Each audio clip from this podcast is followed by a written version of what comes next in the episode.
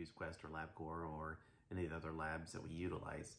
Uh, drawing your blood can take um, quite a toll on you because they're, you're thinking might maybe one or two tubes and lo and behold, you're eight to 10 tubes into it. Now, I try to, when I go to Quest, I said, pretend I'm an infant. And while a lot of people might think that my humor is somewhere around 12 or 13 years old, just pretend I'm an infant because most of your phlebotomists are instructed to actually take extra tubes so they can split it. Or uh, for something like a gluten uh, sensitivity, they're actually taking an entire tube for that. Well, that doesn't need to happen. It needs to be a piece of it. It can be part of it, but uh, most of your phlebotomists have never worked in lab or, hey, we need to redo this test or do that. So I don't don't get too hard on them. I, I think they do definitely over take too much blood, but the whole point is that you don't have to come back and have it run again. Now, if you have blood drawn and there needs to be an add-on, we usually have a window between four and 10 days, depending on the test, so we can add something on. So uh, if something comes back or we need to add something on, well, then we try to do it with what you uh, currently have. Now, if you were a hard stick, uh, the probability of them getting what they needed to do that is is pretty low. But do I like to have my blood drawn? Absolutely not. Um, there became a time that uh, people missed on me so much and this is even in my athletic days when I can like, we can count five different veins on each arm, which one do you want to use, but I, I just had, unfortunately, a bad run of luck where people would miss me all the time. So I got to the point I drew my own blood, which is not fun, but you don't miss. So uh, it gets there. And then in our family, I have children who do have to have routine blood draws every few months. And um, unfortunately, they are hard sticks too.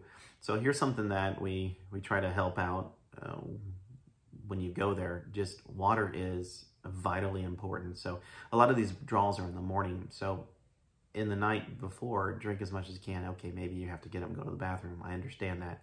And then get up in the morning and drink again to where you have to go to the bathroom.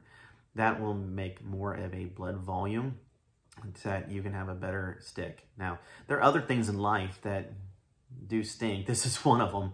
Uh, and I don't particularly like it. I mean, you can even put a word for a lot of people say, I hate doing that.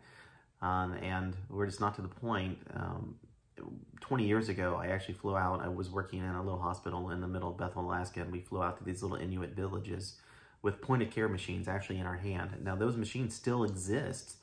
Um, the reagents to get them make the testing much more um, expensive than if we run through your insurance or sometimes even out of pocket.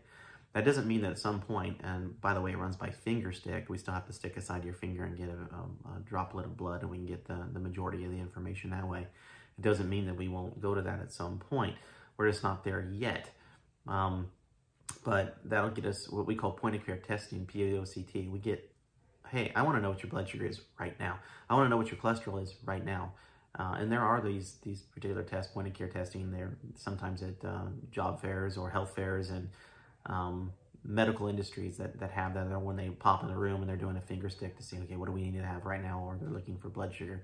Of course, a lot of those things are, are even advanced to where you have a device you wear in your arm and it has a Bluetooth thing that goes to your phone and tells you exactly what your blood sugar is at any time of day, which um, to me is a lot more easier and precise when you really have to monitor somebody that close. But in our office, uh, we don't have emergent care. We are conservative care. What happened? How did we get here? And where are we going from there?